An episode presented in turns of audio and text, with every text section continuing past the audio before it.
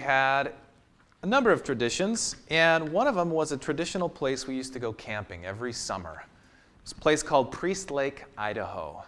Anyone ever heard of Priest Lake before? Okay, several people. You see, in Idaho, they actually have lakes. In California, we have a lot of reservoirs, but not too many lakes, if you know the difference. Reservoir, man made, a lake has just been there, uh, God made, we might call it.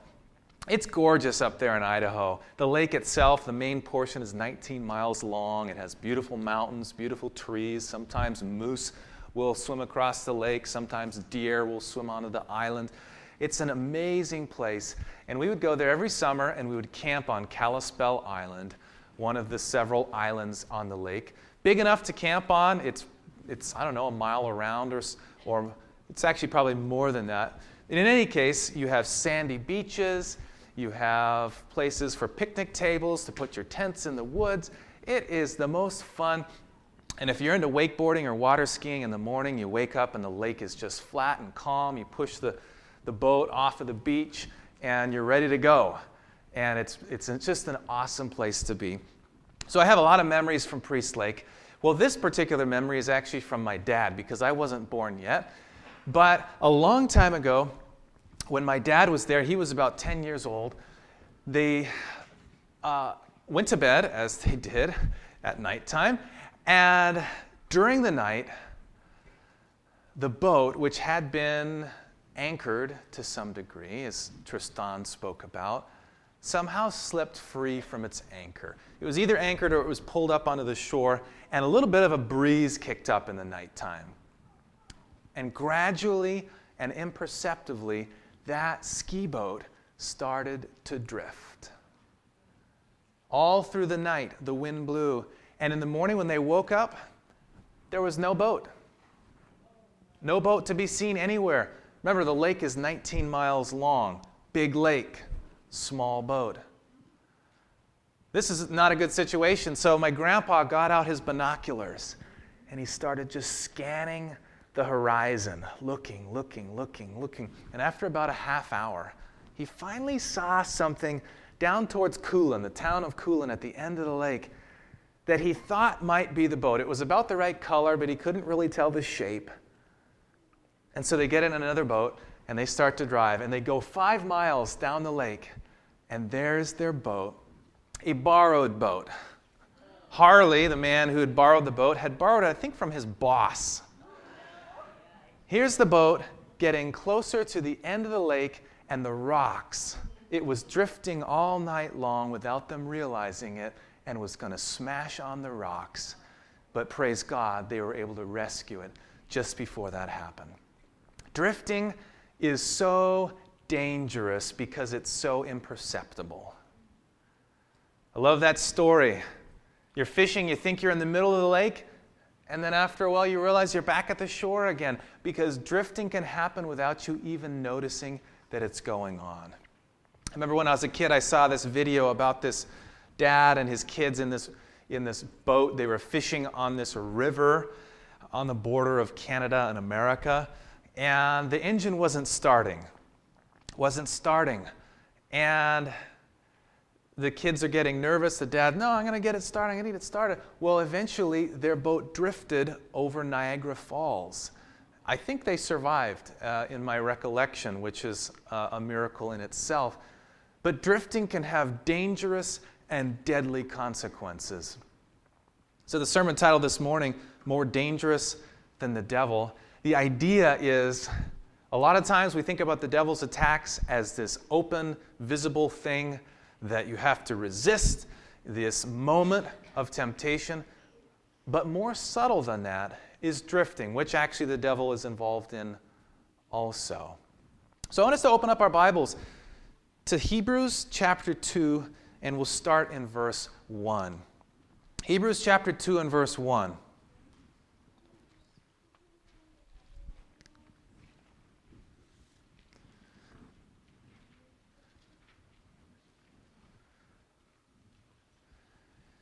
Hebrews chapter 2 and verse 1. we find here that the apostle writes these words. Well, in fact, what's the first word in, in your verse, in your translation? Therefore. What'd you say? We, okay, yeah. We. Um, somewhere in your verse, there'll be a word like therefore, or since, or seeing, or because, for this reason. And, and you guys have heard this before, but when you see a therefore, you have to ask, what's it there for? right? So we need to go back, actually, before we read the verse, we need to look at what chapter 1 is talking about. What's the essence of chapter 1? And we won't read all of chapter 1 right now, but just in brief, chapter 1 is all about Jesus and his supremacy over all the angels, over all created beings. Jesus is not a created being, he's been around forever. Chapter 1, verse 2, it says, God has spoken to us in these last days by his Son, whom he has appointed heir of all things, through whom he may also made all the worlds. Jesus made everything. He's heir of all things. He's above all things. And then you look and you scan verses 3 through 14 and you see that Jesus was set above all things. He was declared in this heavenly moment above all things and above all angels. Verse 3 says that he sat down at the right hand of the highest seat of power. It also says that he made purification for our sins. Verses 5 through 6 remind us that Jesus is the Son of God and he's worshiped by the angels. Verses 8 through 12 highlight the fact that Jesus is the eternal ruler over everything that he created. Verse 13 Jesus is waiting for all of his enemies to be made under his feet, to be made subject to him. So basically, chapter one is saying Jesus is awesome, he's the best, he made everything, and he's above all things. Therefore, because of who Jesus is, notice what we see. We must give the more earnest heed to the things we have heard, lest, here in the New King James Version, lest we do what? Lest we drift away. Because of who Jesus is, because he's not messing around when he speaks, because he spoke you into existence. We have to pay close attention to what we have heard, the gospel that was preached to them, lest we drift away. Verse 2 for if the word that was spoken through angels proved steadfast, and every transgression and disobedience received a just reward, how shall we escape if we neglect so great a salvation, which at the first began to be spoken by the Lord and was confirmed to us by those who heard him? Because of who Jesus is, and because the angels, when they talk about judgment, aren't messing around either. How could we escape a similar judgment if we neglect, if we drift from what we have heard? Drifting so easy. Have you ever been to a, a, water park where they have those lazy rivers? Yeah, you'll love those. You just get in an inner tube and you float. And because they have current that's man made, you don't lose any elevation. You just go around and around and around as long as you want to, right, Jaden? Yeah, it's fun. Drifting is so easy. But the apostle here says if we drift in our faith away from what we've heard, it will be to our eternal peril. He's saying, wake up or watch out. There's a waterfall. It may be a lazy river right now, but there's a waterfall, and you won't survive if you drift over the falls. Watch out. Every year in Yosemite, it seems like, we have people who go over waterfalls. There are signs posted. I've been to a number of those falls. Signs saying, don't swim here. It looks like a beautiful place to swim above Vernal Falls. You can't swim there. Well, you can, but you can do it at the risk of your life. And every year, because the rocks are so slippery, people don't sense their danger. People go over those falls every couple years. The apostle says we must give more earnest heed to the things that we've heard. In other words, the things that you've been reading in your devotions, apply them in your life. The things that you hear in Sabbath school, follow them. What you hear being preached put it into practice. What you hear on the radio as you're driving along and you're listening to a preacher or to a, a Christian song or something, put it in your life. The spiritual book, devotional that you've been reading, those counsels written to us by Ellen White, apply them in your life. The things that you've heard, what you hear at your Bible study during the week or at prayer meeting, apply it. Wake up, watch out. Don't drift away. Don't forget what's going on. Because if the angels are right about their punishment for sin, how can we escape if we neglect salvation? Wake up, watch out. There's an interesting example in Scripture to us of drifting. A guy by the name of Demas. It's only mentioned three times. But he makes an interesting case study when it comes to starting with God and then drifting away from God. Turn to the book of Philemon. Philemon. If you're in Hebrews, just make a left and turn about two pages, and you're in Philemon. Demas, we don't know a lot about him. He sounds like he was uh, Greek, or at least partly Greek by his name. It was a common Greek name. He probably well, very possibly was a convert, maybe even a convert of the teaching of the Apostle Paul.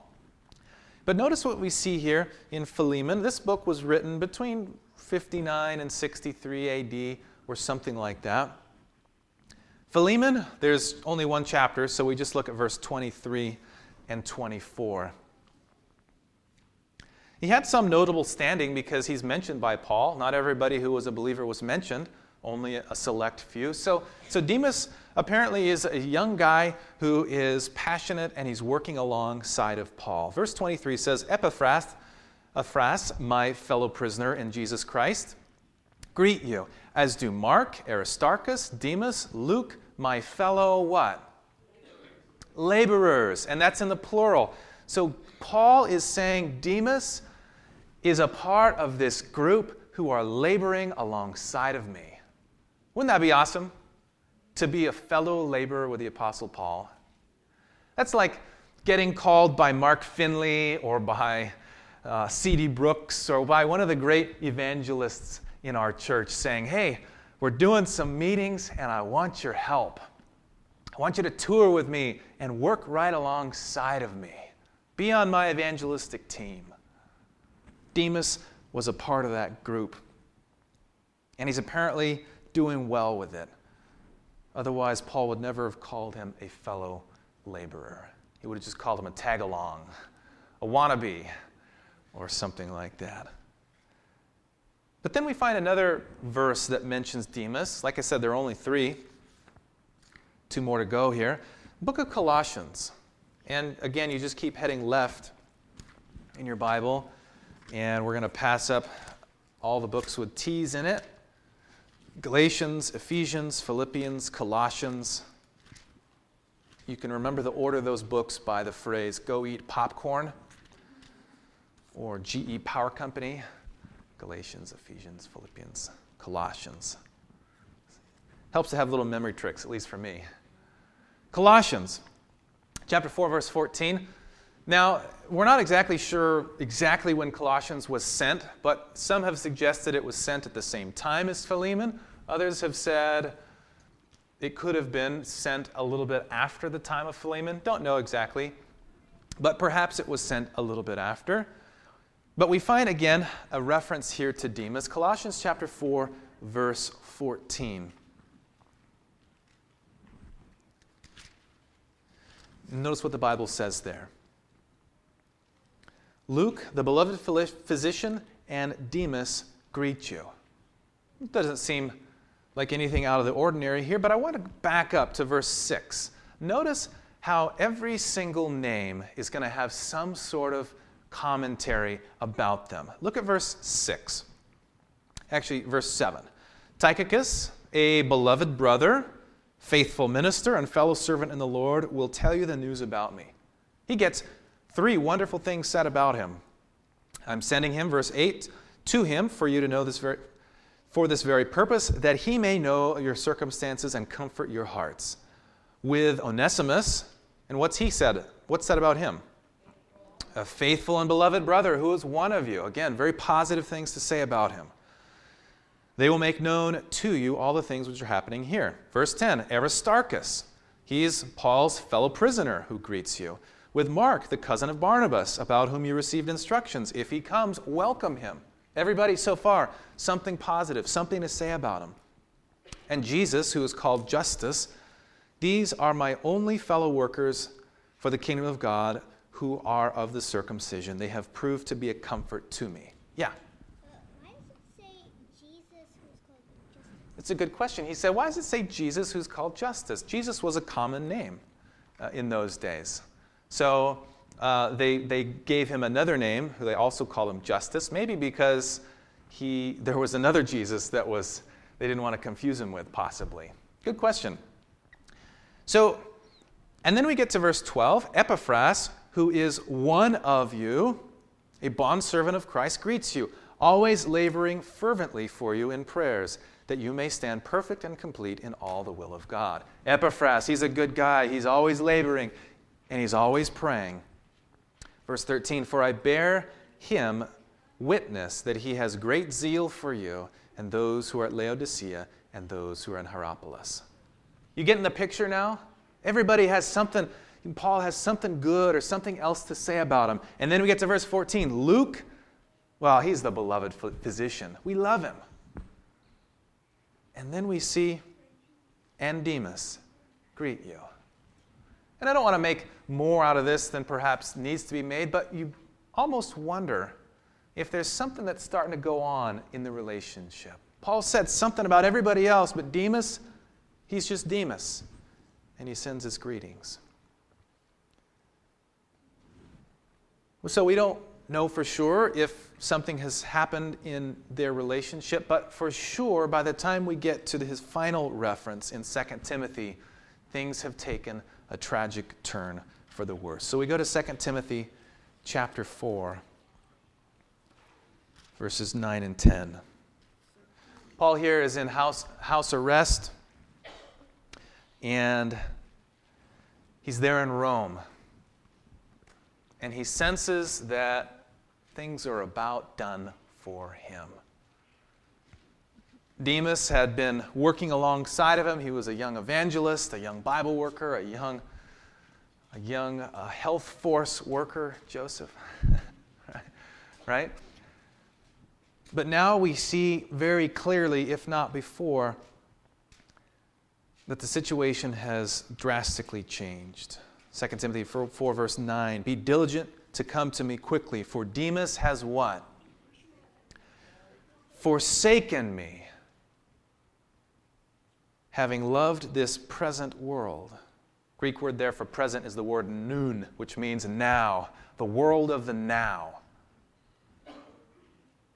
He loved this world now too much, and so he forsook Paul, departed for Thessalonica, Crescens for Galatia, Titus for Dalmatia.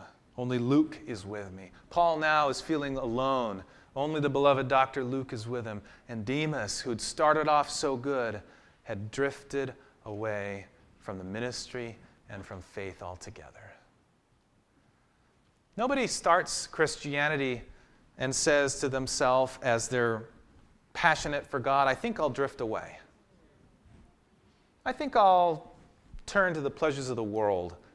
I think I'll turn away from God. Nobody in a good marriage relationship wakes up one day and says, I love my marriage, I love my spouse, I'm going to have an affair. Right? It doesn't happen in a healthy dynamic like that. It only happens because of gradual drift, generally speaking. So Demas has been traveling with Paul. He's been going through the different cities. He's seen Paul's passionate appeals to people. But in those cities, Demas has been noticing in my mind's eye. He's been seeing the other things that are going on in each of those cities. While Paul's been preaching, Demas has been hearing the, the people in the marketplace and he's been seeing the various sights. And there's a part of his heart that's longing to be out there instead of in here.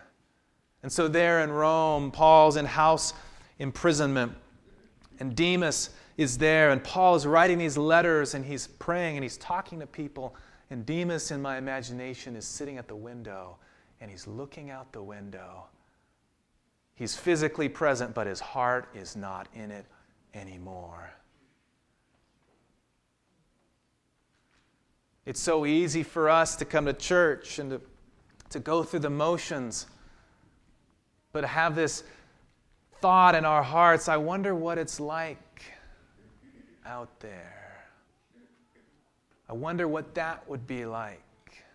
Or not even thinking those thoughts, just drifting away from our passion with God. And Demas, we have no other reference points for his life. Demas appears to be a lost soul. He wanted to go out and explore the world, and we have no record of him ever wanting to come back. Drifting doesn't happen all at once, it happens little by little. There's a song written uh, similarly about this topic. It says it's a slow thing when we give ourselves away slow thing when these changes happen in our lives. I've had some close friends and family members leave God entirely. Didn't happen all at once, it's happened slowly. So the apostle reminds us in Hebrews pay a close attention to the things that you've heard, lest you drift away. Because there's reality in our world, there's reality spiritually. And one day, we will all see Christ. Some of us will say, That's our God, I'm waiting for him. And others will say, Where are the rocks that I can hide underneath? We got to wake up watch out. And this is all in contrast in 2 Timothy to verses 6 through 8. Look at this. Paul is saying, For I'm already being poured out as a drink offering, and I have the time of my departure is at hand. I have fought the good fight. I have finished the race. I have kept the faith. Paul's saying, I didn't drift. I kept pushing forward towards the goal. Finally, verse 8 there is laid up for me a crown of righteousness, which the Lord, the righteous judge, will give to me on that day. And not only me, but also all who have loved his appearing. And then verse 9 and 10. And by the way, Demas has drifted away. Hmm. It's a sad story. But that doesn't have to be our story. Amen? We don't have to drift away. So, what are the warning signs of drifting?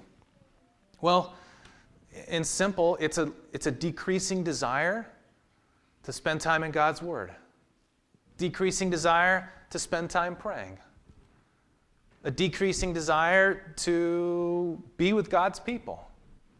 Ah, I don't want to go to church today. Ah, I don't want to go to Bible study. Ah, I'll do that next week, next month. Ah, I don't want to hang out with those church people. Decreasing desire to pray, decreasing desire to study the Bible, decreasing desire to be with God's people, and a, decreasing desire to share the good news with others. Eh, that glow stuff, that's for Anita. That's not for me. Lots of ways to share, amen? But whatever God has called you in how to share the gospel, if you have less of a desire to share Jesus with others than you have before, you're drifting. And the apostle says in Hebrews chapter 2, we got to pay closer attention. We got to wake up or watch out before it's too late. So, what do we do if we find ourselves drifting? If any of those things sounded familiar, what can we do? What's the remedy? The remedy is pretty simple. The apostle told us already. Pay close attention to the things that you've heard. Go back to the things that helped draw you to Christ in the beginning and keep on doing those things. My dad gave me a stool one day. What's this missing, Rohan? This is a stool. What does it need? Oh, yeah, legs. Thanks, Blaine. So it needs legs. This is a milking stool, it's a small one. That's right. How many legs does a milking stool have? Three. That's right. Is that what you're going to say? Okay. Sorry, I didn't call on you. they didn't raise their hands. Good for you. Okay. I'm glad you raised your hand. I wasn't making fun of you.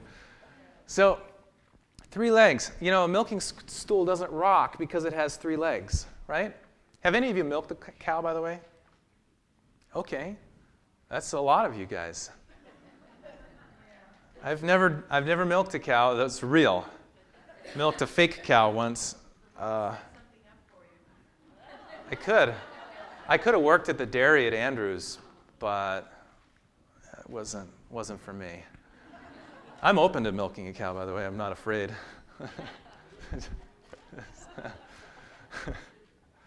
so I, I was at this thing, and there was this fake cow in this barnyard. It was a historical village. And there were these little grade schoolers there. I was on a historical tour, and I went to go milk the fake cow, and the kid said, It's broken. And I just made a, a silly pun, and I said, Oh, that's utterly disappointing. And I didn't think the kid would get it. And he looked at me and he said, Seriously, a pun? Anyhow, I, I thought it was really funny because I didn't even think he knew what puns were. But, anyways, the milking stool, right? It has three legs. And somewhere here I've got three legs. On this first leg, it says something. Ria, what does this say? Praying. It says praying. Very good. This is one of the legs of the Christian life. If you want to be solid and stable as a Christian, you need to spend time in prayer. But we're missing a couple of legs, right? Yeah, so we've got another one. Save that one for last. Put them, put them in different places. What's this one say? I can't read. Study? That says studying, that's right. Studying. Spending time in the Word, studying the Word. So important. But we still are missing one thing, right? If you want to be, be sure that you.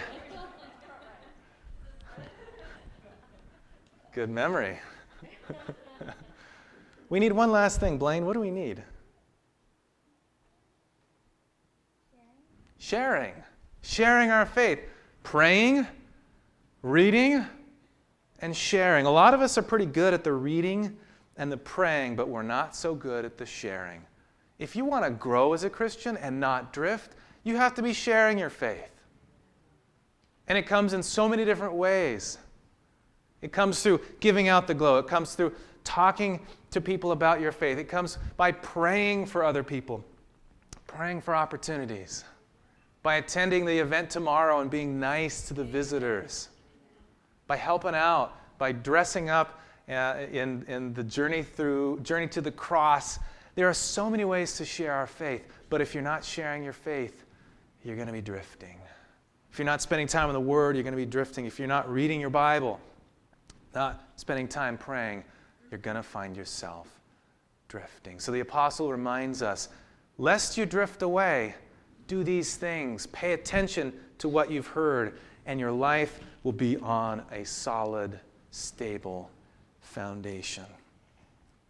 You know, the book of Hebrews, it seems like this theme of drifting comes up multiple times. Real quickly before we close out, let's go back to Hebrews, Hebrews chapter 3.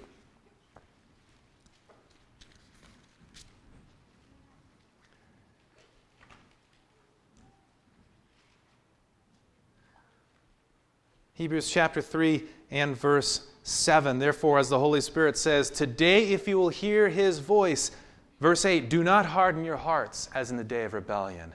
When you hear the Holy Spirit speaking to you, do it, follow it, obey it.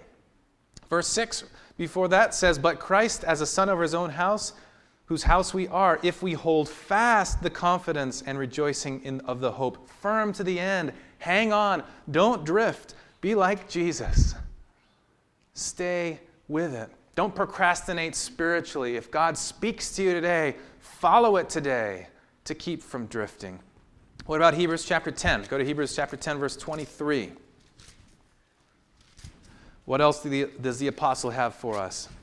Hebrews 10, verse 23. Let us hold fast the confession of our hope without wavering, for he who promised is faithful.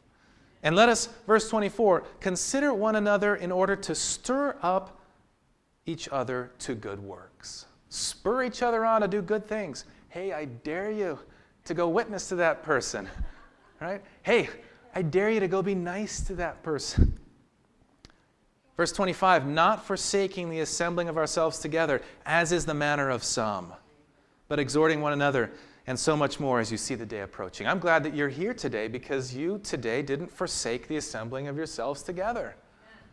I wish we had this many people here for Sabbath school in the morning. Amen. Amen.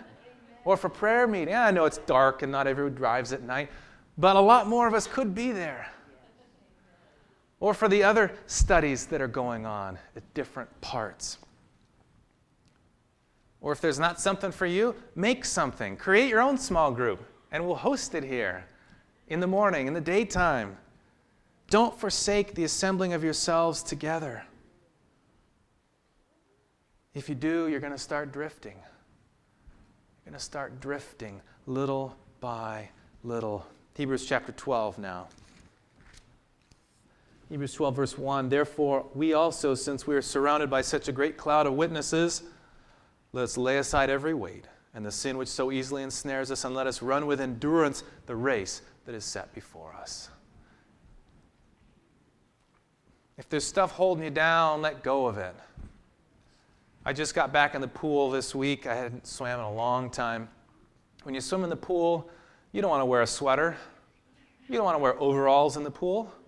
You don't want to wear a backpack, Rohan, right? Why? You can't swim, you'll drown, it'll hold you down. You want to be efficient in the water. And as Christians, there are some things in life that it's just not worth holding on to.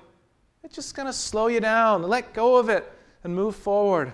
Verse 2 Looking unto Jesus, the author and finisher of our faith, who for the joy that was set before him endured the cross, Jesus had to endure and hold on also despising the shame, and sat down at the right hand of the throne of God. You know, five times in this chapter, we won't look at it for sake of time, but five times in this chapter, the word endure is used. You got to hang in there. Keep doing what brought you to Jesus in the first place spending time in the Word, spending time in prayer, spending time with God's people, and spending time sharing what you've learned. And if you're struggling with drifting, tell that to somebody. That in itself will help you. If you have struggles and doubts, doubts don't bother me. Questions don't bother me. I'm not offended when someone has a good question. Ask your questions. Find somebody. Talk to me about your questions. Don't hold them on all to your lonesome. We think we're the only one with this question or the only one with this issue, but that's not the case. If truth were to be told, so many of us would have the same question or the same issue. The apostle says, Pay attention to what you've been taught, lest you drift away. Wake up and call out. Call out to our Lord and call out to friends in the church and ask for help. Back at Priest Lake several years ago, this time I, am alive. It's, it's in my lifetime. We saw a storm coming, and so we pulled the jet skis way up onto the beach. And as we were trying to get the boat better situated, the waves were crashing over the back of the boat, and the boat's starting to get swamped. And so my dad said, We've got to take it over to the lee side of the island, the lee shore, the side that doesn't have the wind and the waves, sheltered cove. And so he gets in the boat and he's starting to drive, and the waves are big. And as he's starting around the rocky point on the island, the boat dies. He tries to start it, it doesn't work. Engine apparently is flooded or something has gone wrong. So, my aunt, realizing the, the situation that the boat, grandma's boat, is about to be smashed, she, she says, Let's get out on the jet ski. So several of us have to slide it down the beach because we pulled it up so high. She hops on and starts going bing, bing, bing, fast across the tops of the waves. And she gets to the boat. I think she even spills in the water, gets back on the jet ski because it's so turbulent in the water. She hands my dad, who by this time had a little paddle, a little measly paddle, and he's trying to paddle away from the rocks. But she hands him a rope and she starts to tow him away from the rocks, and eventually she tows him to the shelter of a cove. And he didn't drift in, and the boat was not lost. You know, in times like these, if we find ourselves drifting, the good news is there's a Savior who can rescue us. And if anything that I've said today has struck a chord in your heart, number one, as we pray here, tell Jesus, I want to stop drifting today. And then find somebody to talk to and say, I need prayer and encouragement to just get back on the path so that I won't be drifting either. And finally, find somebody else just to reach out to and let them know that you're praying for them. And ask them if there's anything that you can pray for them for. So let's bow our heads and pray. Dear God, it's so easy to just kind of go into neutral in our faith life. But that's not what you've called us to do. And it's so dangerous to do that. I pray, Lord, today all of us will have a desire right now to say, Jesus, please put my faith back in gear. Take me out of this drifting stage. Lord, pull me away from the rocks. Pull me back to you. If there are practical things, habits we need to develop in devotions or in prayer or in, or in attending meetings or um, getting together with believers. Lord, help us to know that. Show us your will. And thank you so much that for the joy that was set before you, you endured the cross because you knew that we could be saved through it. So, Lord, again, we say, Yes, Jesus, we accept what you've done, and we accept your help today to help us to, to start to stop drifting and to start um, pursuing you and your course actively this day. This is our prayer, and we thank you. In Jesus' name, amen. Have a happy Sabbath, and God bless you.